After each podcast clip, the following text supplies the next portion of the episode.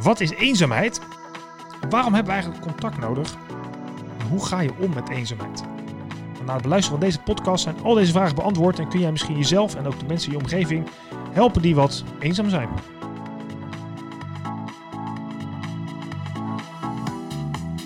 Je luistert dus weer naar de podcast Je Geld en Of Je Leven. En ik probeer elke keer in deze podcast die twee dingen bij elkaar te brengen. Met de nadruk op een prettig leven. Zodat je het leven kunt leiden wat je zelf graag wilt. En dat je mensen kunt helpen in je eigen omgeving. Deze podcast is mede mogelijk gemaakt door NNK Vermogensbeheer. En wil je maar meer informatie, zoek dan mijn website michielvanvugt.com, VUGT. Dan vind je alle informatie en kun je ook alle vragen aan me stellen die je wil.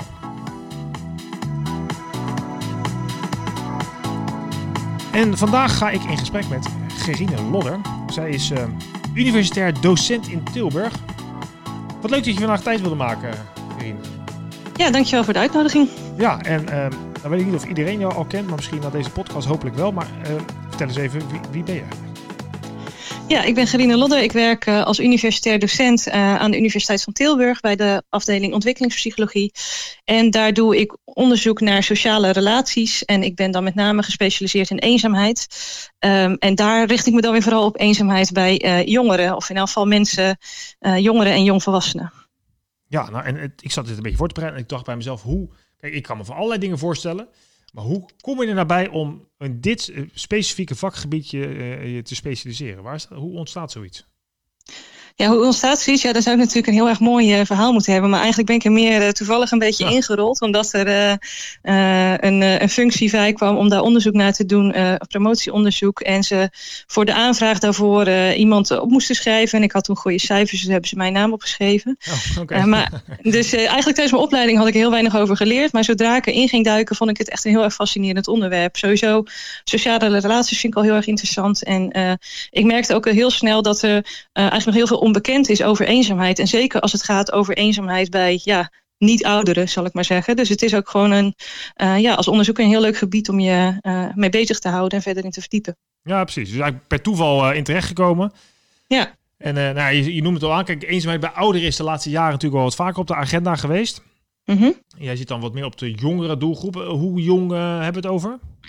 Um, ja, zeg maar tussen de 12 en de 30 uh, gaat mijn meeste onderzoek over. Ik heb ook wel wat, uh, wat onderzoek dat meer over de hele levensloop heen gaat. Maar uh, ik focus met name op de jongere doelgroep, omdat ik het ook, omdat ik denk dat we daar nog heel veel winst te behalen hebben. En als we daar nou meer over, over leren, als we weten hoe we nou jongere mensen de tools in handen kunnen geven om misschien als ze eenzaam zijn, wat ook gewoon bij het leven hoort, daarmee om te gaan. Of misschien te voorkomen dat dat langdurig of chronisch wordt. Uh, dan hebben die daar ook op de lange termijn wat aan. Dus ik denk dat, dat daar, ja, omdat daar zoveel winst te behalen is, dat dat ook een belangrijke doelgroep is om onderzoek naar te doen. Ja, dat kan me wel voorstellen. Ja. Want ik, uh, ik kan me voorstellen dat, je, dat het belangrijk is om daar onderzoek naar te doen, maar ik kan me niet zo voorstellen, je zegt kinderen vanaf 12 jaar. Ik bedoel, die, die wonen toch ergens, of is dat heel naïef? Dan heb je toch mensen ja, ik denk dat je, dat hoor, dat hoor ik wel vaker, die vraag, maar ik denk dat je dan eenzaamheid en uh, sociale isolatie of geïsoleerd zijn door elkaar haalt. Dus als we het hebben over eenzaamheid, dan hebben we het eigenlijk over een, een ongewild verschil tussen uh, de, het aantal of de kwaliteit van de sociale relaties die je hebt en waar je behoefte aan hebt. En dat je je daar slecht bij voelt. Um, we stellen ons meestal voor hè, van oudere mensen die dan in een eentje achter de geranium zitten en nooit uh, contact hebben. Maar zelfs bij ouderen geldt dat eigenlijk voor bijna, uh, ja, bijna alle ouderen die, die eenzaam zijn, hebben ook wel iets van sociale relaties. Alleen het gaat om die subjectieve ervaring. En die subjectieve ervaring kun je ook heel goed hebben, nou ja, als je wel bijvoorbeeld bij je ouders woont. Misschien herken je ook wel dat je misschien wel eens bijvoorbeeld naar een feestje bent geweest of zo. En dat je daar binnenkomt en nog, nog niemand kent. En dat je op dat moment, terwijl je omringd bent door heel veel anderen, uh, toch eenzaam kunt voelen. Ja, ja, um, ja. En dus het gevoel van eenzaamheid en uh, uh, eenzaam zijn en geïsoleerd zijn gaan niet per se hand in hand. Het kan wel, maar in veel gevallen is dat niet zo. Nee, precies. Want geïsoleerd zijn, dan kan me echt voorstellen, dan zit je echt heel erg op jezelf waarschijnlijk. Maar eenzaamheid kan ook gewoon zijn in een groep zelfs. Ja, en andersom dus ook. Van, ik heb ook, hè, mijn, man die gaat bijvoorbeeld uh, af en toe naar, uh, naar, naar zijn band. En dan ben ik in mijn eentje thuis. En daar, kan ik heel erg van genieten. Dat kan ik heerlijk vinden. Dus dan ben ik op dat moment in elk geval geïsoleerd. Maar dan voel ik me zeker niet eenzaam. Um, en mensen verschillen ook gewoon in de sociale behoeften die ze hebben. Dus de een heeft veel meer nodig eigenlijk om ja, dat gevoel van eenzaamheid te voorkomen dan de ander. Is daar ook een verklaring voor? Is dat, of is dat per persoon verschillend? Of is dat achtergrondopvoeding? Weet je daar iets van? Uh, ja, ja een, een, combinatie van al deze dingen. Net zoals voor heel veel uh, psychologische, uh, sociaal-psychologische fenomenen geldt. is zit, daar, zit daar een deel aanleg in, zit er een deel ja, genetische aanleg in, zit daar een deel opvoeding in, zit daar een deel gewoontevorming in. Um, dat is een combinatie van heel veel factoren. Ja, oké. Ja, ik kan... Maar goed, uh, als ik het nu heb over die eenzaamheid bij jongeren, waar ik me vooral bij bezig hou, dat is dus niet per se die eenzaamheid van, ja, af en toe ga je nou eenmaal naar een feestje en dan voel je je eenzaam. Dat hebben we namelijk allemaal, dat is normaal, dat hoort bij het leven. En dat komt ook wel wat meer voor bij jongeren, maar dat is ook omdat in die periode uh, populair zijn en je identiteit ontdekken aan de hand van uh, hoe, je, hoe hetzelfde of anders jij bent als anderen, dat, is dan, dat staat heel erg centraal dan. Dat is niet per se waar ik me zorgen over maak, maar er zijn ook jongeren die chronisch eenzaam zijn, dus die jaar in jaar uit, dag in dag uit eenzaam zijn. En die ja, van alles proberen, maar die het zelf niet lukt om daaruit te komen. En we zien voor die jongeren ook dat er hele grote gevolgen zijn voor de mentale en de fysieke gezondheid. En dat dat ook wel, uh, ja, dat dat ook voort kan duren nadat ze jong zijn geweest. Uh, en uh, ja, dat is dus de groep waar ik, waar ik vooral in geïnteresseerd ben. Dus de groep die niet, die niet zomaar tijdelijk eenzaam is. Nee, precies. Ja, want dat, dat herken ik. Nou ja, dat is dat allemaal. Ik, ik, realiseer me wat ik nu ga zeggen, dat het ontzettend uh, is gelijk. Maar ik kan me nog een keer een vakantie herinneren. De zomervakantie waren al mijn vrienden en mijn vriendinnetje waren op vakantie. En mijn ouders ook. En ik zat alleen in mijn studentenhuis. En dat duurde denk ik, nou, het zal denk ik niet eens, eens drie weken geweest zijn. Maar ik wist niet wat ik moest doen. En dat was heel lang voor mijn gevoel. En ik kan me, uh, dus dat eenzame gevoel kan ik een soort van aan. Nou ja, dat, ik ben natuurlijk niet eenzaam. Maar ik kan me wel voorstellen. Maar ik kan me eigenlijk niks van voorstellen dat het chronisch wordt nee, dat voor de meeste mensen is het ook niet zo. Voor de meeste mensen waarbij er niet nog uh, achterliggende problemen spelen, worden uh, negatieve sociale ervaringen niet per se automatisch omgezet in eenzaamheid. Net zoals dat voor de meeste mensen die verhuizen, die zijn uh, dan tijdelijk, of nou, aan een nieuwe baan beginnen of wat dan ook, die zijn tijdelijk eenzaam.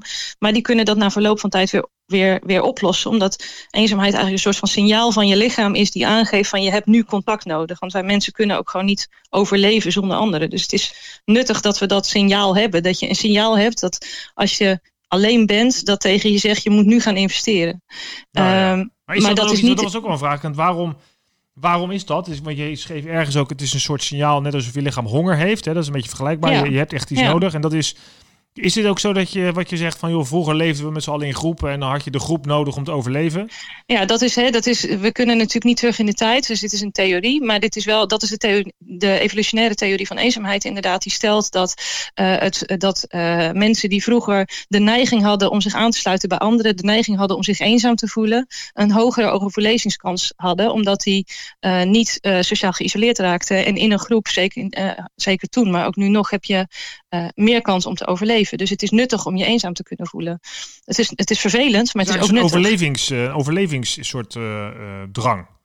Ja, dus in die zin is het ook vergelijkbaar met uh, het gevoel van pijn kunnen hebben en het gevoel van honger kunnen hebben. Het is een functioneel signaal. Het is niet fijn om pijn te hebben of honger te hebben of eenzaam te zijn, maar het is wel nuttig omdat het je aanzet tot actie. En die actie heb je nodig om te overleven. Ja, ja precies. En, en, en kijk, in deze tijd, ik, uh, je, hoort in ieder geval meer erover. Ik heb er zelf nog geen ervaring mee hoor. Maar dat je zegt, nou ja, er zijn steeds, steeds meer jongeren die zich trekken zich ook redelijk terug. Die zitten in de, in, alleen maar achter hun computer te gamen. Uh, is dat dan... Uh, dan hebben ze natuurlijk wel sociaal contact. Hebben ze wel mensen, hun gamevriendjes, maar die wonen over heel de wereld. Is dat dan toch mm -hmm. is dat geen eenzaamheid? Of ontstaat er geen eenzaamheid van? Uh, nou, nou, ja, dat is, dat is, een hele ingewikkelde vraag. Um, Of in elk geval, de vraag is niet zo ingewikkeld, maar het antwoord wel. Ja. Uh, sowieso, we weten het nog niet precies. Want uh, onderzoek gaat heel langzaam. De ontwikkelingen gaan heel snel op dit gebied. Dus we lopen eigenlijk altijd achter. En we kunnen ook heel moeilijk bouwen op de kennis die er al is. Want bijvoorbeeld kennis over uh, de flow in gesprekken. Of hoe je, ga je om met stilte in gesprekken. Dat soort dingen.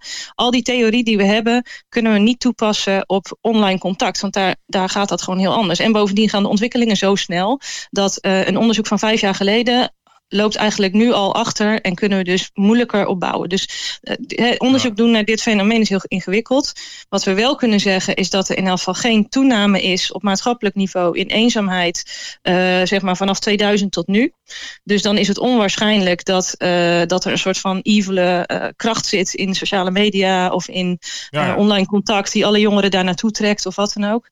Um, we zien dat voor sommige jongeren het een soort compensatie kan geven. Dus die hè, bijvoorbeeld LGBTQ-jongeren die zich anders voelen dan anderen om hen heen, die juist aansluiting kunnen vinden bij mensen zoals zij. Daarvoor kan het juist positief zijn. Maar tegelijkertijd kan het voor anderen ook wel een risico zijn.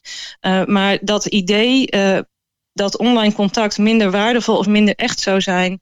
Ehm, dan offline contact, dat is gewoon niet per se waar. En niet alle contact is natuurlijk van even hoge kwaliteit. Een beetje random in een chatbox. Uh, oh, dat is echt wel heel ouderwets wat ik nu zeg. Ja, een beetje chatbox, random. ja je verraakt je leeftijd.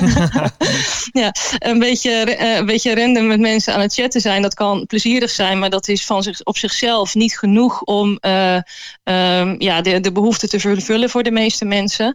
Maar intensief contact onderhouden, waarbij je misschien ook wel de dingen waar je echt mee zit kan delen, et cetera. Uh, ja, er is niet echt bewijs dat als je dat uh, online doet, dat dat dan uh, ja, minder waardevol zou zijn dan offline. Maar idealiter doe je het natuurlijk allebei. en we zien ook gemiddeld dat mensen die een sterker sociaal netwerk hebben offline, uh, ook een sterker sociaal netwerk hebben online. Dus het lijkt ook wel alsof de vaardigheden die je hebt daarin, uh, in het onderhouden van sociale relaties, oh ja, um, en ook de, uh, de negatieve neigingen die je eventueel kunt hebben, dus bijvoorbeeld je druk maken over wat mensen tegen je zeggen, kun je zowel offline als online doen, dat dat zich eigenlijk gewoon voortzet. En als we naar kwalitatief onderzoek kijken, wat overigens niet mijn expertise is, maar waar je natuurlijk wel over kan lezen, bij jongeren, dan zie je dat dat hele onderscheid wat wij, hè, dan, dan reken ik jou even bij dezelfde generatie als mezelf, ik weet niet of dat uh, terecht is. Maar uh, dat onderscheid wat wij toch wel nog, nog wel zien tussen online en offline, dat dat voor jongeren eigenlijk vrijwel verdwenen is. En dat het gewoon één wereld is. Ja, ja en dat, ja dus, dat maakt, dus daarmee zit, loopt het eigenlijk heel erg door elkaar heen. En um, uh, komt eenzaamheid dus eigenlijk in alle, per, per, ja, en, ja. facetten voor wat dat betreft. Ja, of eh, eigenlijk anders gezegd, of, uh, of een ander facet. Mensen verschillen gewoon heel erg. En de, de verschillen tussen mensen in wat goed en slecht voor je is. En waar je baat bij hebt en waar je geen baat bij hebt. Waar je behoefte aan hebt en wat misschien te veel voor je is, et cetera. De verschillen tussen mensen zijn veel groter dan de overeenkomsten tussen mensen. Dus je kunt eigenlijk niet echt zeggen, is online contact wel of niet gezond? Uh, maar wat je wel kan doen, is luisteren naar je eigen uh, naar je eigen lichaam of naar je eigen gedachten of je eigen gevoel erbij. En als jij voor jezelf merkt van hé, hey, ik merk dat ik nu gewoon eigenlijk heel erg behoefte heb aan meer, uh, meer online contact en ik, ik kan dat halen in deze online game, prima, moet je dat vooral doen als je bij jezelf merkt, elke keer als ik op Instagram ga, dan voel ik me daarna rot. Nou, dan is het misschien een goed, goed teken om daar minder mee te gaan doen. Ja, um, ja. maar dat is natuurlijk voor ons, uh, de wat oudere generatie misschien, eh, dan de 12 tot, weet ik veel, 25-jarige, makkelijker gezegd dan gedaan. Want er zit natuurlijk ook heel veel sociale status omheen. Dus dat is, ik kan me ook wel voorstellen dat, dat eenzaamheid wat dat betreft ook gelijk iets is wat je dus niet bespreekt. Dus hoe, want het is natuurlijk iets wat je niet gaat zeggen. Ja, dat geldt overigens voor alle levensgroepen. En misschien dat, ja, de, de, de, er zijn mensen die zeggen dat dat voor ouderen wat minder is. Maar ik heb daar nooit uh, onderzoek van gezien dat dat ook laat zien. Uh, maar ja, eh, zeggen dat je eenzaam bent is in feite uh, zeggen dat je sociaal mislukt bent of zo. En ja, dat, is niet makkelijk. Dat, is niet, dat, dat, dat vindt niemand makkelijk. Maar hoe herken je ehm. dan als... Uh, je bent, stel je bent ouder van... Nou, je, je, hebt kinderen die tussen de, nou, jonge, de jongere doelgroep waar je het over had... Mhm. Of misschien je vrienden, of je hebt mensen misschien die hebben toch wel wat, vrienden, maar zijn ze toch misschien mogelijk eenzaam. Hoe, zijn er signalen die, je, die je kunt oppikken of die het beste, het beste wat je kan doen is hier gewoon het gesprek over aangaan. Want uh, hoewel er heus wel signalen zijn die erop kunnen wijzen, kun je niet zeggen dat uh, uh, omdat iemand er zo gezellig en leuk uitziet, of omdat iemand sociaal zo handig is, dat hij dus wel niet eenzaam kan zijn. Want je weet niet wat er allemaal op de achtergrond kan spelen. maar uiteraard mensen die veel teruggetrokken zijn, die wel depressiever zijn, die zich ook misschien steeds meer terug gaan trekken. dat kunnen wel signalen zijn die daarop wijzen maar um, het gesprek erover aangaan is, is toch echt de beste methode. Uh, we hebben bijvoorbeeld als het gaat over ouders en kinderen uh, ook wel onderzoek gedaan naar uh, hoe eenzaam kinderen zelf aangeven dat ze zijn. En dat meten we dan met vragenlijsten, met heel veel stellingen die gaan over sociaal contact en uitgesloten worden, je eenzaam voelen, dat soort dingen. Um, en dan geven we dus precies dezelfde vragen aan kinderen en aan hun ouders. Uh, en dan zien we dat 75% van de ouders uh, stevig onderschat of overschat hoe eenzaam hun kind zijn. Dus maar 25% van de ouders uh, ja, heeft het ongeveer goed. Um, en dan, um, ja, dan gaat het over. Wel, best wel weinig is dat eigenlijk. Dat is best wel weinig, ja. En we merken ook wel dat het voor ouders vaak bijvoorbeeld nog veel makkelijker is, terwijl dat ook al een heel ingewikkeld onderwerp is om met hun kinderen over seks te praten, dan om over eenzaamheid te praten. En datzelfde geldt uh, voor mensen onderling, denk ik. Want ik denk dat veel van ons uh, ook, ook wel eens gesprekken met vrienden of, of kennissen hebben over, over, uh, over levenszaken. Inderdaad, misschien over seks, over, over religie, over, over allerlei gevoelige onderwerpen, politiek. Maar sociale relaties of eenzaamheid, of hoe je je daarbij voelt, komt veel minder voor. Um, ja, ik kan me het ook wel voorstellen. Wel... Want ik, ik, doe zelf ook nog wel zo. Ik geef veel dingen met geld. En dan zie ik ook dat dat we eh, het gedrag rondom geld is ook heel erg op de groep gestoeld. Dus als we massaal uh, in de bitcoin stappen, ik noem maar wat, eind 2017, dan doen we dat allemaal, omdat dat kennelijk mm hoort. Dus die groep komt natuurlijk in alle opzichten terug. Dus als je dus moet aangeven wat je zegt, ik hoor, ik heb geen groep waar ik bij hoor. Ja, dat ik kan me heel erg vanuit eh, voorstellen dat dat iets is wat je dus gewoon, uh, wat eigenlijk een, een, een ja, het is een beetje schaamtevol. Misschien is wel heel erg dat schaamtevol. is het ook. Ja, ja. Dus mensen dat natuurlijk niet zo snel doen. Maar dus dat maakt het des, te lastiger om er denk ik iets mee te doen. Want hoe, kijk, wat ik zei ook, ja, hoe ga je dan om? Hè? Dat is een van de eerste vragen toen we begonnen. Hoe ga je dan mhm. om met eenzaamheid? Nou, laten we daar straks naar kijken als je eenzaam bent. Maar hoe ga je dan om met een, uh, iemand, een eenzaam persoon in je buurt? Ik heb bijvoorbeeld mijn buurman, dan laat zich een drie of vier huizen verderop, is een man, eigenlijk een hele vriendelijke man. Die, uh, ja, die is wel alleen. Die, uh, zijn kinderen wonen in het buitenland. Die heeft ze al, al jaren niet gezien. Heb ik toevallig een keer van hem gehoord. Dus die die is voor de buitenwereld best wel eenzaam. Maar hij is ook wel mhm. teruggetrokken. Hij, als je bij hem te lang naar binnen staart, dan loopt hij boos naar buiten, weet je wel. En als je de, de bal van de kinderen in het tuin gaat, dan zou hij hem lek kunnen steken, omdat hij dat niet leuk vindt. Weet je, zo'n soort type. Het is best een aardige vent, maar wel met een randje. Best een aardig vent die de ballen van de buurt. Nou ja, weet je wel, die dan, uh, hij heeft het dan vijf keer gezegd en dan steekt hij hem lek. Weet je, een beetje, maar het is, het, is altijd een verhaal achter. Wij, de buurt vindt het soms een beetje een irritante vent, maar als je hem spreekt, dan ja. zegt hij ja, ze gooide eerst eieren tegen mijn raam en daarna viel er een bal en toen, uh, weet je, zit altijd een verhaal achter. Maar voor de buitenwereld komt hij over als een eindselganger, een rare vent en hij is zeker weten eenzaam. Dat heeft hij wel eens gezegd. Ja. Toch is, nodigt hij ook niet uit om bij hem even langs te gaan. Nee. Zijn dat dan gewoon de pechgevallen of zijn er nog wel manieren om van ja, hoe ga je daarmee om? Ja, het is, lastig om, om in te schatten, omdat uh, um, eigenlijk de, de, vraag die je nu stelt, dat zou net zoiets zijn als vragen van ja, uh, ik heb een vriend en die heeft altijd hoofdpijn. Uh, welk medicijn moet hij? Van ja, nou dat, dat ligt er een beetje aan. Wat, ja, ja, precies. Van wat, wat is de achtergrond? Is het migraine? Is het kanker? Wat is er aan de hand? Uh, uh, wat is de medische oorzaak hiervan? En nou goed, als het over eenzaamheid gaat, dan heb je het natuurlijk niet over een medische oorzaak. Hoewel er wel, nou ja goed, laat ik dat even loslaten.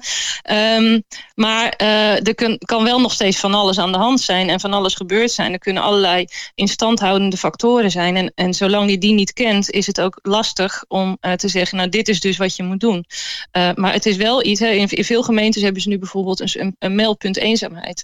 Uh, waar uh, een, een, een, team van samenwerkende huisartsen, uh, maatschappelijk werkers, wijkagenten, noem maar op, samenwerken om eenzaamheid te signaleren en om ook samen op zoek te gaan van ja, wat kunnen we misschien op basis van de bestaande interventies, initiatieven die we hier in de stad hebben doen om deze persoon te helpen. Ja. en de crux daarbij is dat het gaat over dat, dat, dat, er, dat er echt maatwerk wordt geleverd. Dus echt wordt gekeken van nou, wat is voor deze persoon de factor die, die hem in de weg zit. En is dat misschien een heel erg negatief denkpatroon? Of zijn dat uh, dan, dan heb, je, heb je iets anders nodig. Dan heb je misschien wel bijvoorbeeld hulp van een psycholoog nodig om daar met uh, uh, therapie aan te werken. Ja, of is dat een sociale vaardigheidsprobleem? Of is het misschien inderdaad gewoon een gebrek aan mensen die dezelfde interesses hebben als jij? Afhankelijk van welke instandhoudende factor of factoren er zijn, zijn andere dingen nodig. Dat maakt het dus ook zo ehm, lastig. Er is niet. Dat maakt het ook wel eens lastig. ja, maar dat is wat ik zeg. Van, het zijn alleen mensen die alleen zijn, maar het, het gaat veel verder dan dat. Ja, en mensen denken vaak in eenvoudige oplossingen. Omdat voor de meeste mensen, uh, de meeste mensen hebben zelf ook wel eens eenzaamheid meegemaakt. En weten ook van, oh, ik was toen ook in die situatie en mij hielp toen dit en dat heel erg. Um, maar uh, dan vergeet je een beetje dat er dus een heel dat, dat er zoveel mensen als dat er eenzaam zijn, zoveel oorzaken zijn ervoor en zoveel verschillende mechanismen zijn ervoor die dat in stand kunnen houden. En dat wat werkt in de ene situatie, werkt niet in de andere situatie. Net zoals je wel kan zeggen tegen iemand met een gebroken been van ja, paracetamol. Ja, maar dat is in die situatie gewoon niet de oplossing. En sommige mensen hebben ook wel ernstigere problemen uh, dan waar paracetamol tegen helpt. Maar dat is toch eigenlijk heel terug, want dan het is dus een heel, uh, het is een heel belangrijk en complex probleem waar je dus eigenlijk, ja, het is echt enorm maatwerk en dat maakt het denk ik zo lastig om het ook op te lossen. Ja, maar datzelfde geldt. Kijk, ik, ik denk dat we, we, zijn op dit moment, uh, denk ik dat we van uh, fysieke gezondheid wel accepteren dat er een diversiteit aan problemen kan zijn, waar ook een diversiteit aan oplossingen voor nodig is. Voor mentale problemen accepteren we dat denk ik ook wel. Dat iemand met posttraumatische stressstoornis misschien niet hetzelfde nodig heeft als iemand met ADHD of iemand met depressie. En voor sociale gezondheid geldt hetzelfde. Um, en op de een of andere reden nemen we dat sociale gezondheidsstukje gewoon veel minder serieus. Terwijl het ook duidelijk effect heeft op die andere dingen. Bijvoorbeeld uh, uh, mensen die langere tijd eenzaam zijn, die hebben veel grotere kans om ziek te worden van dezelfde hoeveelheid virus. Uh, mensen met uh, borstkanker die een beter sociaal netwerk hebben, herstellen daar vaker van dan mensen die niet zo'n goed sociaal netwerk hebben. De kans op vroegtijdig overlijden voor mensen die chronisch eenzaam zijn, is vergelijkbaar met de kans op vroegtijdig overlijden overlijden van mensen met obesitas of mensen die 15 sigaretten per dag roken. het is, gewoon, maar, hoe, is dit verklaarbaar dan? Uh, nou ja, daar zijn we mee bezig. Maar er is ook dus veel minder onderzoek nog op dit gebied. Ja. Maar um, uh, ja, we, we, zien ook bijvoorbeeld uh, als we kijken naar fMRI-studies of hersenstudies, wat er gebeurt in de hersenen op het moment dat mensen een sociale pijnervaring hebben, dan worden dezelfde hersengebieden actief als wat er gebeurt op het moment dat mensen hun hand in een emmer met ijs stoppen, wat heel erg pijnlijk is. Um, dus het lijkt ook gewoon fysiek echt wel iets te doen. Er zijn ook wat theorieën dat het misschien te maken zou kunnen hebben. Um, uh, met uh, stressfactoren die, die Um, ja, ik, ik, probeer, ik, probeer het uit te leggen op een manier die niet te technisch wordt. Maar uh, stress is slecht van je lichaam, dat is duidelijk. Ja. Uh, en eenzaamheid is eigenlijk een vorm van chronische stress. Ja, ja, uh, en dat kan dus ook je wakker houden. We zien bij jongeren bijvoorbeeld, hè, dit, wat, waar ik het nu over heb, gaat natuurlijk niet alleen over jongeren. Het gaat over allerlei levensgroepen. Maar wat, wat je heel duidelijk terugziet, is dat er veel meer slaapproblemen zijn. nou, ik denk dat we allemaal ook wel weten wat een nacht slecht slapen met ons doet. Laat staan dat je chronisch slechte slaap hebt. Dus dat zijn ja, mechanismen die, die uh, ja, wel sterk kunnen werken. De Wereldgezondheidsorganisatie in haar uh, definitie van, uh, of zijn, nou ja, in de ja. definitie van um, um, gezondheid hebben ze het ook over een staat van compleet mentaal, fysiek en sociaal welbevinden. Ja, maar het sociale stukje nemen we gewoon veel minder serieus. En dat moeten we meer doen. Ook voor onszelf. Voor onszelf en voor elkaar. Zegt, ik, ik mag zo ook nog eens wat jij ook doet, uh, lezingen geven over uh, geld met name. ook ik probeer dat te koppelen aan het leven, hè, waar deze podcast ook over gaat. En een van mm-hmm. de meest interessante onderzoeken was ook, kwam ook uit een FRMI-scan. Uh, hebben ze onderzoek naar gedaan naar de geluksbeleving van, van mensen. En dat vergeleken van wanneer heb je nou een gelukkig gevoel... En wanneer is dat ook aantoonbaar in je hersenen? En dan vergeleken ze dat met name met herinneringen die je met anderen hebt versus het kopen van spullen. Ja. Nou, dat is een enorm groot verschil. En dan zie je dus dat, uh, dat het, zeg maar, een rondje lopen in het bos met iemand die je aardig vindt, waar je een goed gesprek mee hebt, dat geeft ook later nog steeds hersenactiviteit. Ja. Dus het is enorm belangrijk om die, die groep uh, en die, die sociale statuur, zeg maar, op een, uh, dat je je daarin goed voelt. Dat kan ik me heel goed voorstellen. Ja, ja, en ik denk ook dat mensen dat voor zichzelf ook gewoon serieuzer mogen nemen. Want ik denk dat ze de afgelopen, nou zeg maar 10, 20 jaar um, met z'n allen steeds meer zijn gaan werken. Ook aan mentaal welbevinden. Hè. De zelfhulpboeken, uh, nou, de verkoop is, is enorm. Dus daar zijn we heel erg mee bezig. We zijn bezig met efficiënt werken, met, met zelfhulp, met dat soort dingen. Maar we zijn veel minder bezig met sociale gezondheid en hoe je sociaal voor jezelf zorgt. En dat komt toch vaak uh, op een van de laatste plaatsen. Terwijl het misschien wel uh, een van de belangrijkste dingen is als het gaat over geluk. Nou, kijk eens aan. Hoe, uh, we zijn bijna aan het einde, maar we moeten nog heel even, even in stilstaan. Kun je nou als je luistert en je denkt, ja, ik, ik herken me hier wel in, ik ben zelf eenzaam. Mm -hmm. nou, er is vast een hele, een, misschien wel een aantal instanties waar je naartoe kunt. Maar zijn er ook tips dat je, of, of manieren misschien is het een niet te makkelijk gedacht, maar dat je denkt, nou, als je daar begin daarmee, want dan kun je, dan kun je jezelf echt mee helpen. Um, ja, in het algemeen is het denk ik uh, allereerst gewoon heel erg goed om bij jezelf na te gaan van is dit nu een, uh, is het voor mij mogelijk om de oorzaak hiervan te achterhalen? Uh, of is het iets wat misschien al zo lang speelt, heb ik al zoveel verschillende dingen geprobeerd dat ik misschien meer serieuze hulp nodig heb? Nou, als dat laatste het geval is, ga dat dan ook gewoon zoeken. dus je kunt gewoon naar de huisarts, je kunt gewoon hier hulp bij zoeken. En we weten dat, zeker voor die langdurige eenzaamheid, is cognitieve gedragstherapie, wat een vorm van therapie is, waarbij je tegelijkertijd werkt aan opdrachten in het sociale, in het dagelijks leven en negatieve gedachtenpatronen, dat werkt het beste. Maar voor de meeste mensen is het waarschijnlijk wel mogelijk om wel een oorzaak achter te achterhalen. Misschien heb je wel uh, veel te veel, ben je veel te veel met werk bezig geweest, waardoor je uh, sociale contacten die normaal gesproken wel onderhield, een beetje hebt verwaarloosd. Misschien ben je net verhuisd, misschien is je beste vriend net verhuisd, of is er, uh, is er een andere aanwijsbare oorzaak waar je aan kunt werken. ja, dan daaraan werken is, is gewoon een slimme manier. En dat is, dat is lastig, dat, is ook, dat kan ook hard werken zijn, want voor de meeste mensen geldt ook dat ze, hè, zeker als je er even uit bent uit het sociale gebeuren, dat het best wel veel energie kan kosten om dat weer op te pakken. Er zijn maar heel weinig mensen die van tevoren zin hebben in een verjaardag bijvoorbeeld, maar die uiteindelijk gaan en dat het dan toch wel weer gezellig was. Uh, dus het, het, is, het is hard werken, maar dat oppakken en dat ook gewoon misschien zien als sociale training voor jezelf of zo, dat, dat kan wel echt heel erg goed en gezond zijn. En um, ja, het onderhouden van bestaande relaties, opbouwen van nieuwe relaties, ja, er zijn natuurlijk heel veel mogelijkheden afhankelijk van jouw specifieke sociale situatie. Maar ja, misschien dat bewust voor jezelf in kaart brengen en ook kijken van waar, waar zit mijn gemis nou? He, we onderscheiden bijvoorbeeld ook of mensen meer. En sommige mensen hebben bijvoorbeeld van ja, ik zoek vooral gewoon een clubje waar ik leuke dingen mee kan doen. En ik heb wel een beste vriend waar ik al mijn, uh, mijn uh, uh, problemen mee kan delen. Maar ik wil gewoon een, een clubje waar ik s'avonds spelletjes mee kan doen of zo. zit het meer in dat sociale of zit het juist meer in dat emotionele en het uitdiepen van relaties? Um, dus dat ja, je sociale kaart misschien voor jezelf in kaart brengen en kijken waar zitten mijn, waar zitten mijn uh, behoeftes en, en, en kan ik dingen doen om daaraan te werken. Uh, ja, dat is zeker aan te bevelen. Nou, ik lijkt me een uitstekende pleidooi om dat te doen. Ik wil je ontzettend bedanken voor je bijdrage, Gerine. Graag gedaan. Ehm, ik zal, um, heb je nog iets zegt aan mensen kunnen hier meer informatie over vinden? Heb je een website waar je naar kan verwijzen? Nee, uh, wordt aan gewerkt. Wordt aan gewerkt. Nou, dan uh, mocht yes. klaar zijn, laat het weten. Zet ik het alsnog bij. Uh, voor nu, mocht je vragen hebben aan Gerine en je kunt het niet vinden, stuur mij dan een berichtje. Dan zet ik het door naar haar. Kan zij eventueel antwoorden. Komt vanzelf goed. Anders zoek je hulp bij de huisarts als het nodig is. of bij andere mensen in, die daarvoor opgeleid zijn. Nogmaals, dankjewel voor je bijdrage. En uh, jij natuurlijk weer bedankt voor het luisteren naar deze podcast. Uh, zoals je weet wil ik 10 miljoen mensen bereiken om samen te zorgen dat het leven wat makkelijker en leuker wordt. Uh, een van de manieren is deze podcast. Dus vind je het nou leuk, deel hem dan. En uh, als je denkt, joh, dit is een goed onderwerp voor iemand die je kent, zet hem door. En dan klein beetje reclame. Uh, wil je mijn nieuwe boek kopen, Je geld of je leven en je bent een luisteraar? Gebruik luisteraar en dan heb je een mooie korting. Nogmaals, dankjewel voor het luisteren. Tot snel.